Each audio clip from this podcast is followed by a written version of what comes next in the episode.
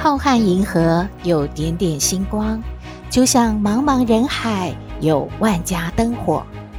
每盏灯的背后都有耐人寻味的故事。透过分享，连线星光和灯火，传递爱与希望。欢迎收听《小星星看人间》。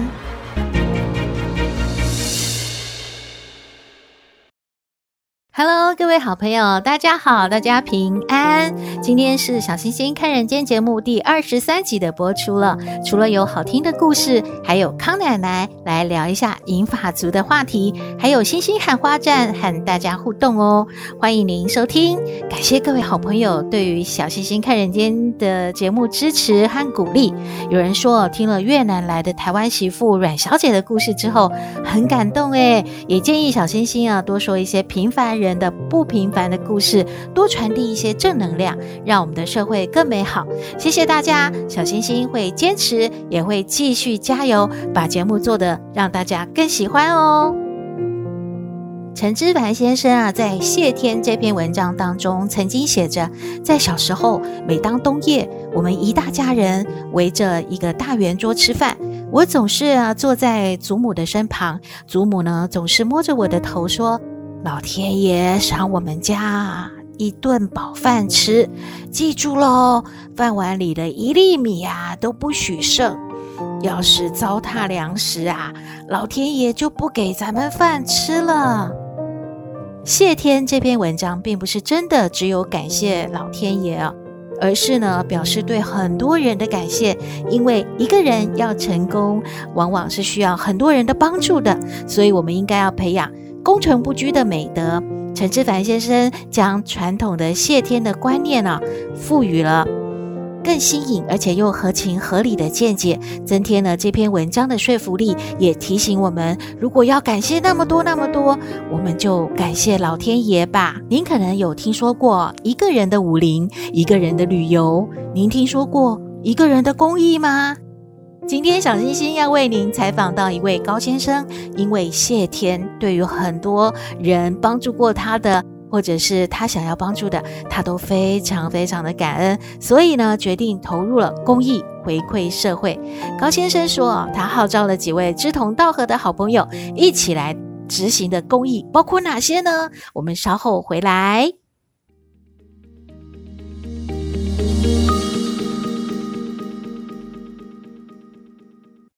高先生说，他看到很多原本是宠物哦，被人们啊非常喜欢的这些猫狗，结果变成了浪浪哎，就是流浪的猫狗哦，在街上啊没有食物可以吃，有的呢因为疾病啊，或者是 断, 断腿断脚，然后全身受伤而被遗弃，或者是怀孕要躲在涵洞里面生子哦，真的很可怜，需要救援的。另外他也看到了街友卷缩在地下道、车站啊、公园，身上衣服都是很单薄，而且身体都脏脏的哦，没有地方可以梳洗哦，然后也没有遮风避雨的地方，只有靠几块呢破纸板或者是盖着旧报纸。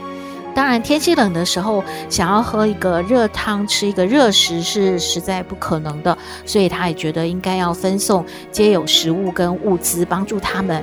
有一次呢，高先生就听说有一个小朋友他在九岁的时候摔倒了耶，脑部呢就受创成了植物人，现在已经五十三岁了，也就是说啊，他躺在床上呢已经超过四十个年头了。哇，年迈的父母啊，依旧不离不弃哦，每日要喂食啊、把尿啊、拔屎啊、翻被、洗澡、拍打、穿衣、盖被，从来都没有停歇过。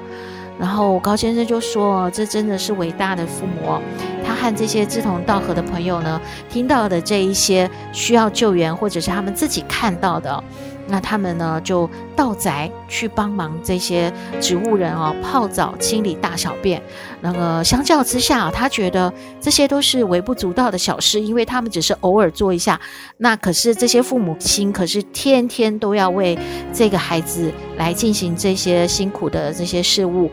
那其实真正需要安慰跟关怀的，需要喘息的是他们的父母哦。那份爱跟牵挂真的是很沉重、很无奈的，所以他真的感觉，呃，父母亲是需要多一点的温暖和帮助和安慰的。另外呢，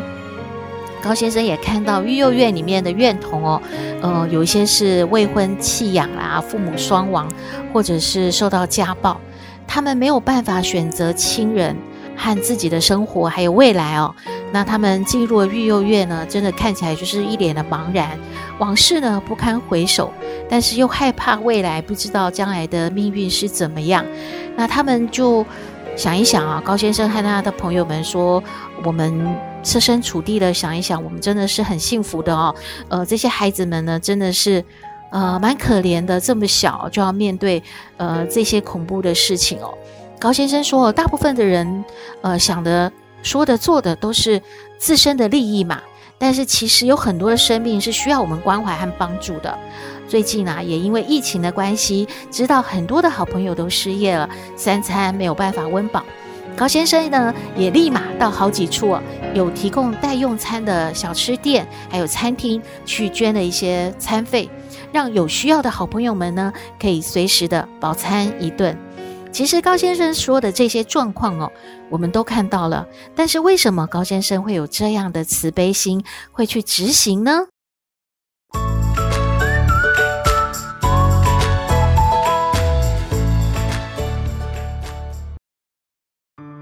面对小星星的好奇哦，高先生就回答啦，他说他不是家财万贯，无所事事，也没有社工的背景，更没有在社福单位呢任何机构有工作过，所以他完全是因为他是生活在这个土地上，他看到社会上有一些需要帮助的弱势，他就觉得有能力的话就去做一些。而且他回忆起来哦，他说他年轻的时候，哇，真的是疾病缠身，而且觉得诸事不顺呢。在冬天的时候，他会胃痛，胃液呢侵蚀他溃疡的部分，疼痛难耐，夜晚无法入眠哦，也不能躺着睡觉哦。那夏天的时候呢，会肝病复发，脾气暴躁易怒，全身无力，做什么事情啊都提不起劲哦。再加上他还有椎间盘突出、压到神经的毛病哦，左半部的身体酸麻疼痛不良于行。可以说呢，他是尝尽了人生的苦果。当然年轻的时候呢，也做过蛮多的事业，也还养过赛鸽诶，想要赚大钱哦。还好他老婆不嫌弃他的身体不好，而且他老婆很勤劳的工作，呃，有稳定的收入，撑住了这个家庭。他心里呢真的是非常的感恩。不过呢，真正让他转变哦，这些脾气啊，还有他对于这个事业呢，呃，做了又倒，倒了又做，这种不顺遂呢，是从什么时候开始的呢？他觉得是在他最低潮的时候做了一个工作，这个工作呢是一个印刷厂的工作，是专门呢在印佛书的耶。他呢要负责校稿啊、制版啊、印刷，哇，可以说是整天都在佛书里面打滚哦。他很惊讶，他说这个明明都是哦白纸黑字的佛书哦，为什么哦会如此的难印呢？原稿啊，电脑的制版正确，没有错误啊，可是印出来的时候字体不是歪斜就是跳字漏印。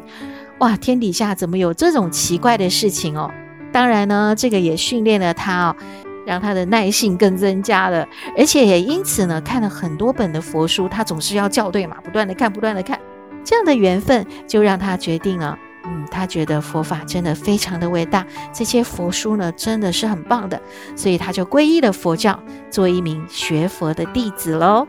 高先生就说啦，他的师父让他记得要利益众生，所以呢，他和老婆就商量，把余生呢都要用来帮助需要帮助的人。和一些好朋友聊起了这个想法的时候，也得到了很多的回应啊，还有肯定，所以呢，就一起来做公益了。那么行公益这些年，小星星还是很好奇啊，高先生有没有什么收获呢？因为很多人都觉得说，我做一些好事一定会有好报嘛，那高先生有期待吗？还是高先生有怎么样的收获呢？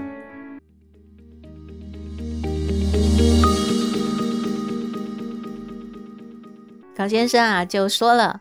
哎呀，小星星啊，你问这个问题哦，我真的问得非常好哎。嗯，让我回想一下哦，我年少轻狂的这种高中时代啊，就和一群啊狐群狗友呵呵，这样说他们可能会生气啊，不过我们就结成兄弟帮嘛哈、哦。那长大之后当然就各奔前程啦，那个时候啊真的大家都很爱玩啊。哇，现在回想起来我应该有四十年了，那四十年后大家再相聚，个个呢真的是彼此相聚的时候看看对方啊，都觉得哎呀，真的时间呢、啊、真的是一把杀猪刀哈、哦。我们每个人啊都鬓发都斑白了嘛，然后有人啊头发也少了很多嘛。讲到身体状况啊，每个人都在细数自己的三高以前是觉得自己要长高嘛，现在是、啊、三高相伴哦。那体力机能呢当然就不像以前一样说打就打啊，说拼就拼啊，是不可能了嘛哦。而且脾气也改了很多啦，当然呢也有一些呃好朋友们他们就退休了嘛，大部分还在工作兼差啦。那也有些人真的为了生活还是得要继续的努力啦。算算哦，感觉自己蛮差的，因为也没什么累积财富哦，呃感觉也没有什么学识，没什么专长哦。但是有一点哦，我真的觉得是很安慰哦。小星星刚好问到嘛哈、哦，哎，高先生就和大家分享一下啊、哦，就说呢，去年啊是我六十五岁的生日哦，我领了一张啊敬老卡。然后我就到健检中心啊去做了一个健康检查，你知道吗？这个报告说啊，我有五十二岁的体力，哎呀，真的要跳起来转圈圈呢、啊，太开心了哈，对不对？过去的那些病痛啊都没有存在了啦，哎，真的是哈、哦。你问我说做公益啊有没有什么收获啊帮助啊？我觉得啊，这是最感恩的事情哦。不过这不是我期待的啦，我没有说因为要让身体好哦才去做这些好事嘛。我觉得说哦，有能力就帮助别人一点哦，这个是我长到六十五岁哦。如果我没有去做健康检查，我可能还不知道我有这样的一个收获啦。我跟我太太说哦，开玩笑说哦，可能是哦，我没有上班呐、啊，吃好睡饱哦，给她养哦，这个这个关系哦，所以我现在哦体力还还是不错的哦，然后我还可以继续哦，继续帮助别人呐、啊、哈、哦。不过哦，小星星还有我们的听众哈、哦，我真的要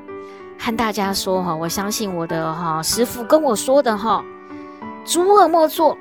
众善奉行哈、哦。发菩提心哦，利益众生哦，哎，这个真的很好，很重要哦。非常感谢高先生和我们分享他的故事哦。嗯，他不是专业的社工人员，也没有自己成立什么基金会啊，向大众募款啊，他就是尽力而为的做公益，也为自己找到了人生的价值和意义，实在是令人佩服。我们也一起祝福高先生平安、健康、喜乐、加巴黎，恭喜您，祝福您身体越来越健康喽！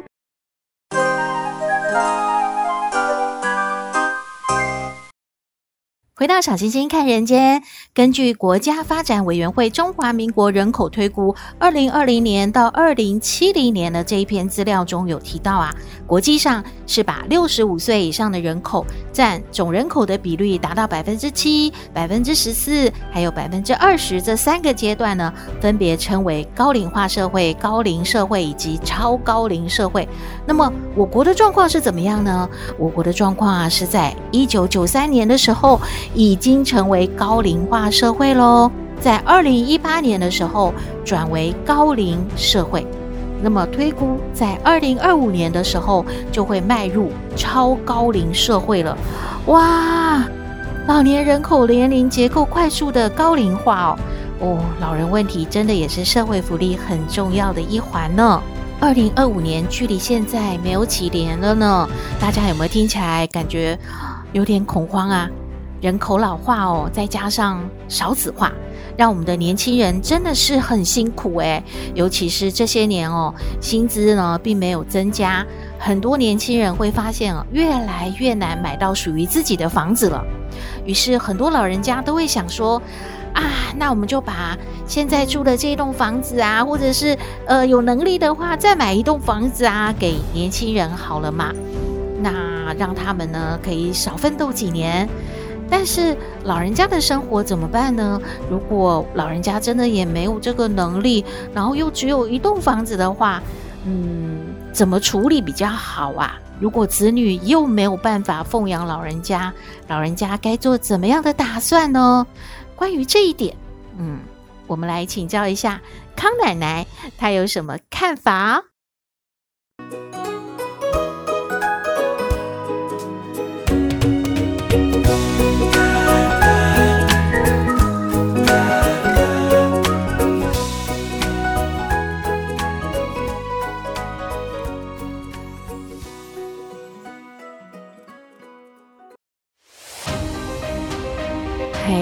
大家好，我是康奶奶。上不知天文，下不知地理，不过你问我什么问题，我都能回答你。康奶奶好。都说啊，高手在民间啊，有很多问题啊，可能在书本上找不到答案，我们就来请教这个阅人无数、经验丰富的康奶奶，请教您一下，嗯，关于刚才小仙金提的这个问题啊，你有什么样的看法呢？哇，康奶奶，你是不是有很多房子，所以从来都不烦恼的啊？哎，大家好，我是康奶奶。哎，不要乱说啊，康奶奶呀、啊，只有一栋小房子，呵呵呵，那是我和老伴儿啊，年轻的时候啊，努力啊存钱买的。哎，你刚才问这问题啊，我觉得很重要，也很麻烦。我的好多这个老姊妹啊、老弟兄啊，也都在烦恼这个问题。哎，是要讨论一下、研究一下，处理的不好啊，哎呀，小孩子也会不高兴的。是啊，那康奶奶，您先说一下您的这栋小房子是怎么处理的，给我们的老人家们一个参考吧。哎，你问这问题就不好意思了。我的处理啊，也不是什么经典，很多人都会这样嘛。大房子呢，现在也不用，就我一个人，老伴儿也不在嘛。小孩子呢，也不想跟老人住嘛，就把它处理了，换个小一点的房子啊，自己住比较好整理。有点钱呢，就给小孩嘛，他们愿意去买房子就当这个自备款啊，不愿意嘛就留在身边嘛，就让他们去租房子嘛，哈、哦，这是康奶奶的做法啦，啊，大家大家都哎不要有这个纠纷呐，啊，我我是觉得这个社会大家都忙嘛。很多啊，我们这些老姊妹、老弟兄都有子女嘛，哎，但是也也算是独居老人嘛，康奶奶就是啊，对不对？这没有什么，我们不用要求年轻人一定要跟我们住，要照顾我们啊，还是给孩子啊有点自己的空间，让他们独立啊比较好。那么小星星就好奇啦，以后这个房子是要留给您的孩子吗？还是说您觉得要让小孩子自己去努力赚到自己的房子呢？哎，康奶奶建议啊，有房没房啊，这都是啊次要问题。首先啊，要把这个老年生活过好。如果有房呢？哎，就有现在什么以房养老嘛，不要增加孩子的负担，自己啊手边有点零用钱，还可以啊请个看护陪伴，这样就很好啦。哎呀，平常可以跟老朋友们啊有个地方聚聚啊，聊天啊，啊，老年生活不就是粗茶淡饭嘛，过的日子舒服就可以啦。让小孩子啊，哎，为他们的前途去努力嘛。租房子住，买房子住，他们喜欢怎样就行了。你有能力就帮一点，没有能力不用替他们考虑太多。你把自己顾好啊，就是孩子啊最大的福气啦。哎呀，让他们啊无后顾之忧啊，好好去打拼去打拼啊！哈哈哈哈，康奶奶给你良心的建议啊！哎呀，老年生活啊过得自在，哎呀，让年轻人啊为自己的生活前途啊自由去发展吧啊！哈哈哈哈。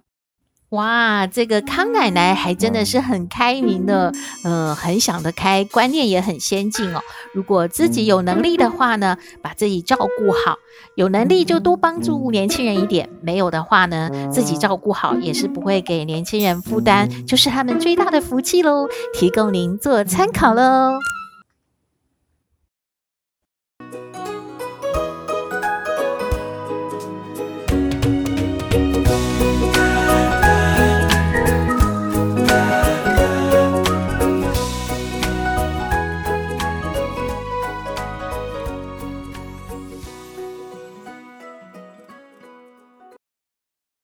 节目接近尾声了，自从节目推出了星星喊话站之后，很多好朋友都说选我选我，我要我要今天要喊话的呢是猪小妹，她要向她的妈妈喊话，她要说什么呢？我们来听听看。这里是星星喊话站，你要向谁喊话呢？只要是为了她好，就勇敢说出来，请听星星喊话站。喂，妈妈，少喝一点咖啡，多喝白开水哦。哦，原来猪小妹呢，她的妈妈是非常喜欢喝黑咖啡的，每天啊从早到晚啊要喝好多杯好多杯，几乎是不喝白开水的哦。她担心啊，她的妈妈喝太多了咖啡，是不是呢？好像有点上瘾的感觉，而且家里面呢都一直都闻到咖啡味。哇，这一天的量是多少啊？呃，她觉得妈妈应该要多喝一点白开水，比较健康吧。这是猪小妹的孝心哦，请猪妈妈收下咯。今天的节目就到这边了，欢迎您订阅下载，随时都可以听到小星星看人间节目。另外，我们的信箱是 skystar five nine four eight eight at gmail dot com， 欢迎您写信分享您的故事，还有您要喊话的对象和对我们节目的指教哦。另外，我们的脸书粉丝专页也请您按订阅，还有按赞给我们鼓励。感谢您今天的收听，祝福您日日是好日，天天都开心，一定要平安哦。我们下次再会了。